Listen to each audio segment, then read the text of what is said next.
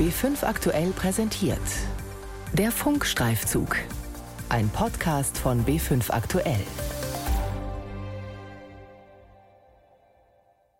Stellen Sie sich vor, Sie sind dran mit der Impfung gegen Corona. Endlich. Aber im Impfzentrum teilt man Ihnen mit, wir haben heute AstraZeneca für Sie. In ein paar Monaten könnte es auch heißen, heute gibt es den russischen Impfstoff oder einen aus China. Würden Sie sich impfen lassen? Ich bin Moritz Pompel aus der Wissenschaftsredaktion des Bayerischen Rundfunks. Das Thema Corona-Impfungen begleitet uns hier seit Monaten. Und damit auch die Sorgen vieler Menschen, die sich gerne impfen lassen würden, aber Vorbehalte haben. Ob der Impfstoff von AstraZeneca wirklich wirksam ist und ob sie auch einen Impfstoff aus China oder Russland akzeptieren würden. Corona-Impfstoffe. Wie gut sind die und wie werden sie geprüft? Ein Funkstreifzug von Moritz Pompel. In Deutschland herrscht Impfstoffknappheit. Bisher ist nur ein Bruchteil der Bevölkerung geimpft. Das Nadelöhr ist die Herstellung. Es wird einfach nicht genug geliefert. Deshalb ist die Hoffnung groß, dass bald weitere Impfstoffe zugelassen werden, etwa von CureVac, Johnson Johnson, aber auch aus China und Russland. Bundeskanzlerin Merkel jeder, der eine Zulassung bei der Europäischen Medizinagentur stellt, der ist uns herzlich willkommen. Ich habe mit dem russischen Präsidenten genau darüber gesprochen. Wir haben heute gute Daten gelesen, auch von dem russischen Impfstoff. Merkel bezieht sich auf eine Studie, die Anfang Februar im Lancet erschienen ist, einem hochrangigen Wissenschaftsjournal. Unter Forschern gilt es als große Ehre, darin zu veröffentlichen. Das Vertrauen in die Zeitschrift ist groß es sind Teilergebnisse der Phase 3-Studie mit dem russischen Impfstoff Sputnik V, also an vielen Probanden. The Lancet bescheinigt dem Impfstoff eine Wirksamkeit von 91,6 Prozent. Doch die zentrale Frage ist, wie zuverlässig sind die Daten aus Russland?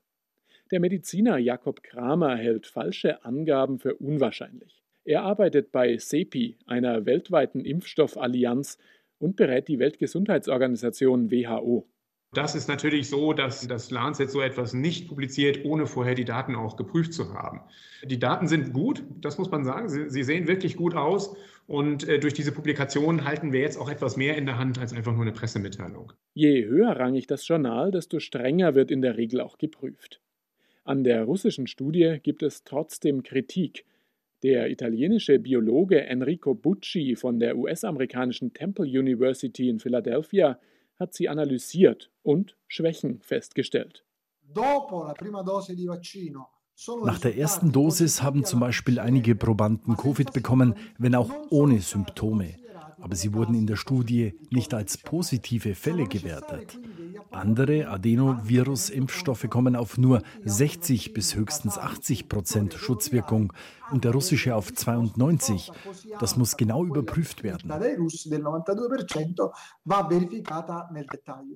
Doch die internationale Forschergemeinde erhalte keinen Zugang zu den russischen Datensätzen. Eine Überprüfung sei deshalb unmöglich. Grundsätzlich ist der Ansatz, den die russischen Forscher gewählt haben, elegant. Wie der Impfstoff von AstraZeneca arbeitet er mit harmlosen Erkältungsviren. Die spielen Taxi und transportieren einen Teil des Coronavirus in die menschliche Zelle. Dort löst es eine Immunreaktion aus. Weil sich das Immunsystem aber nicht nur gegen das Corona-Teilchen wendet, sondern auch gegen das Taxi selbst, kann die Immunreaktion bei der zweiten Impfung deutlich schwächer ausfallen. Dieses Problem hat sich bei der Zulassungsstudie von AstraZeneca gezeigt. Probanden, die bei der zweiten Impfung die volle Dosis bekommen haben, zeigten einen schlechteren Impfschutz als Probanden mit der halben Dosis.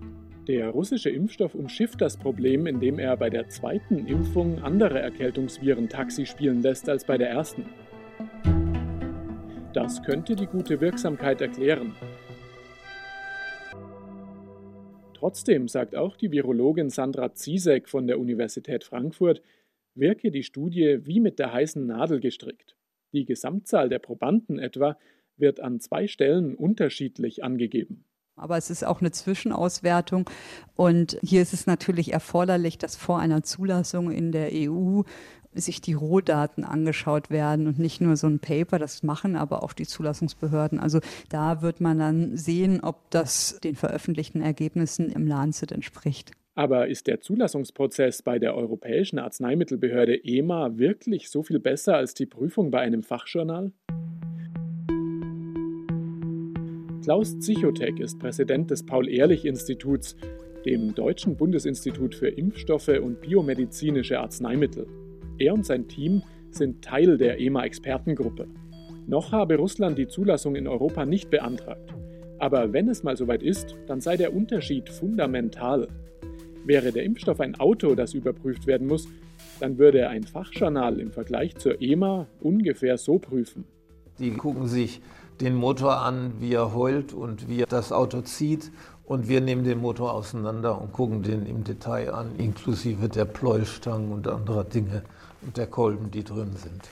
Für einen Hersteller ist es nicht damit getan, seine Studie bei der EMA einzureichen und eventuell noch ein bisschen zu korrigieren.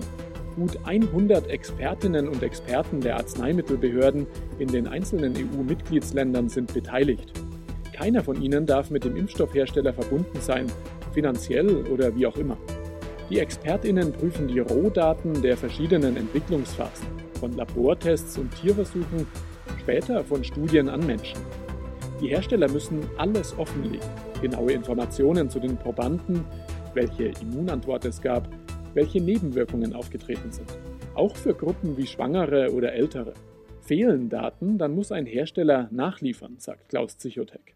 Der Trick besteht darin, dass wir diese Rohdaten nachanalysieren können und dass wir nachfragen können beim Unternehmer und der uns Rede und Antwort stellen muss und da auch die entsprechenden Ungereimtheiten ausräumen muss. Manchmal kommt es noch zu einer mündlichen Anhörung, um bestimmte Sachen aufzuklären. Dann geht es in die nächste Runde der Bewertung. In Form einer Vorortprüfung. In Deutschland inspiziert das Paul-Ehrlich-Institut zusammen mit den Landesbehörden die Betriebe. Erst danach wird eine Herstellungserlaubnis erteilt. Im Fall des russischen Impfstoffs würde man das genauso machen, sagt Psychotek. Das heißt, hier gehen europäische Expertinnen und Experten der nationalen Mitgliedstaaten Arzneimittelbehörden in die russischen Herstellungsstätten oder gegebenenfalls auch klinischen Prüfzentren, um hier nochmal die Datenerhebung im Einzelnen zu prüfen. Das ist eine Vorortprüfung, die natürlich auch nochmal sicherstellt, dass die Datenerhebung und die zugrunde liegenden Daten in Ordnung sind. Dass Hersteller falsche Daten an die EMA liefern, könne theoretisch immer vorkommen. Aber früher oder später käme das raus. Wirklich? Reporter des Bayerischen Rundfunks haben 2014 schon untersucht, wie deutsche Pharmafirmen ihre Medikamente testen. Sie tun das auch an Probanden in Russland. Ergebnis damals? Deutsche Behörden prüfen die russischen Studiendaten nur stichprobenartig. Aber jetzt beim Corona-Impfstoff werde das anders kommen, glaubt selbst ein regierungskritischer russischer Arzt, der Einblicke in die Impfstofftests in seinem Land hat. Er will nicht mit Namen genannt werden. Seiner Einschätzung nach werden die russischen Behörden den europäischen Prüfern alles offenlegen, auch weil wirtschaftliche Interessen dahinter stecken. Russland hat den Impfstoff selbst entwickelt und will ihn verkaufen. Da geht es um mehr Geld als bei Medikamententests deutscher Pharmahersteller in Russland. Grundsätzlich unterliegen klinische Studien strengen Voraussetzungen, sagt Siegfried Trom vom Verband Forschender Arzneimittelhersteller, egal wo sie gemacht würden. Es gibt internationale Standards, die eingehalten werden müssen. Es gibt umfangreichste Dokumentationspflichten. Jeder Hersteller muss bei der Einreichung versichern, dass er diese Standards eingehalten hat. Von daher sehe ich hier keine Möglichkeiten für Schummeleien. Und was ist mit Flüchtigkeitsfehlern? Normalerweise dauert der Prozess bis zur Zulassung etwa zehn Jahre. Die Unternehmen reichen ihre Daten erst ein, wenn die Studien abgeschlossen sind. Weil aber jetzt alles besonders schnell gehen muss, bewerten die EMA-ExpertInnen die ersten Daten schon, während die Studien noch laufen. Rolling Review Verfahren heißt das. Doch dank eines erhöhten Personaleinsatzes gebe es keine Qualitätseinbußen, versichert Fergus Sweeney, Leiter der EMA Taskforce für klinische Studien und Herstellung. Unser Prüfprozess ist wegen der Notlage zwar besonders schnell, aber trotzdem schauen wir uns alles genau an, alle verfügbaren Daten. Wir machen das genauso gründlich wie sonst und wie für alle Medikamente. Die Prüfung ist auch dann nicht vorbei, wenn die EMA einen Impfstoff zugelassen hat. Das für Impfstoffe zuständige Paul-Ehrlich-Institut überprüft jede gelieferte Charge chemisch und gibt sie erst dann frei. Außerdem verpflichten sich die Hersteller, nach der Zulassung weiter Daten zu liefern, etwa über Probanden aus den klinischen Studien, die ja noch weiterlaufen. Up to one year to show bis zu einem Jahr lang. So können wir schauen, wie lange der Schutz einer Impfung anhält, ob es langfristige Nebenwirkungen gibt. Es geht aber auch um Studien zur Herstellung. So können sich dann zum Beispiel die Lagerbedingungen für einen Impfstoff ändern, sodass sie leichter verfügbar sind. Uh, uh,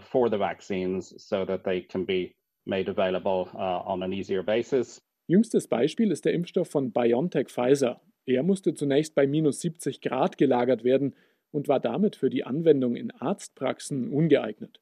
Neue Daten zeigen, dass das Vakzin wohl auch bei minus 15 Grad stabil ist. Sind die Impfungen angelaufen, dann sammelt das Paul-Ehrlich-Institut Daten über Nebenwirkungen. Dadurch kann es laufend kontrollieren, ob die Fälle über das hinausgehen, was in den Zulassungsstudien beobachtet wurde. Gerade bei AstraZeneca haben Berichte über Nebenwirkungen viele verunsichert. Im niedersächsischen Emden etwa waren knapp 200 Mitarbeitende eines Krankenhauses mit AstraZeneca geimpft worden. 30 von ihnen hatten sich danach wegen Kopfschmerzen, Müdigkeit und Fieber krank gemeldet. Grundsätzlich sind diese relativ leichten Nebenwirkungen für keinen der Impfstoffe ungewöhnlich, sondern Ausdruck davon, dass das Immunsystem seine Arbeit aufgenommen hat. Und Klaus Zichotek kann anhand der Daten, die bisher beim Paul-Ehrlich-Institut eingegangen sind, Entwarnung geben. Wir sehen keine neuen Risikosignale. Das ist alles so im Grundrauschen ungefähr bei der Hintergrundinzidenz, die erwartet wird. Insofern muss man sagen, dass sich das Bild, das wir bei der Zulassung aufgrund der Daten der klinischen Prüfungen hatten, bei allen drei zugelassenen Impfstoffen nochmal bewahrheitet. Auch was die Zweifel an der Wirksamkeit des AstraZeneca-Impfstoffs angeht, bemühen sich die Experten jetzt verstärkt um Aufklärung. Forscher aus Südafrika hatten zuletzt berichtet, dass der Impfstoff kaum gegen die dort entstandene Mutante wirke.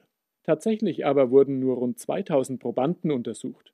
Über sie ist wenig bekannt und viele Daten sind noch nicht geprüft worden. Der Virologe Christian Drosten von der Berliner Charité glaubt, der AstraZeneca-Impfstoff sei weit besser als sein Ruf. Leider ist es im Moment so, dass schon die allererste kleine Studie, die häufig dann noch nicht mal begutachtet ist, gleich in der breiten Medienöffentlichkeit diskutiert wird. Und am Ende soll so etwas übrig bleiben wie Daumen hoch, Daumen runter über diese Vakzine. Und das geht einfach nicht.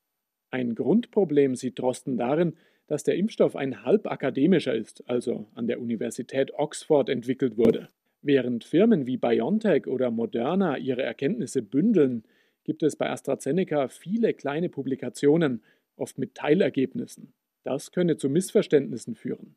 Tatsächlich hat sich bei der Studie aus Südafrika auch gezeigt, keiner der Geimpften, die sich trotz Impfung angesteckt haben, ist schwer erkrankt. Das hilft auch im Kampf gegen die Ausbreitung des Virus, zeigen israelische Daten. Erkranken Geimpfte an Covid-19, dann tragen sie weit weniger Virus in sich, sind also kaum mehr ansteckend. Solche Erkenntnisse relativieren auch die Diskussion um das Ranking der verschiedenen Impfstoffe. Laut Zulassungsstudie verhindert das Vakzin von AstraZeneca eine Infektion in nur 82 Prozent der Fälle. In manchen Studien liegt die Wirksamkeit auch darunter.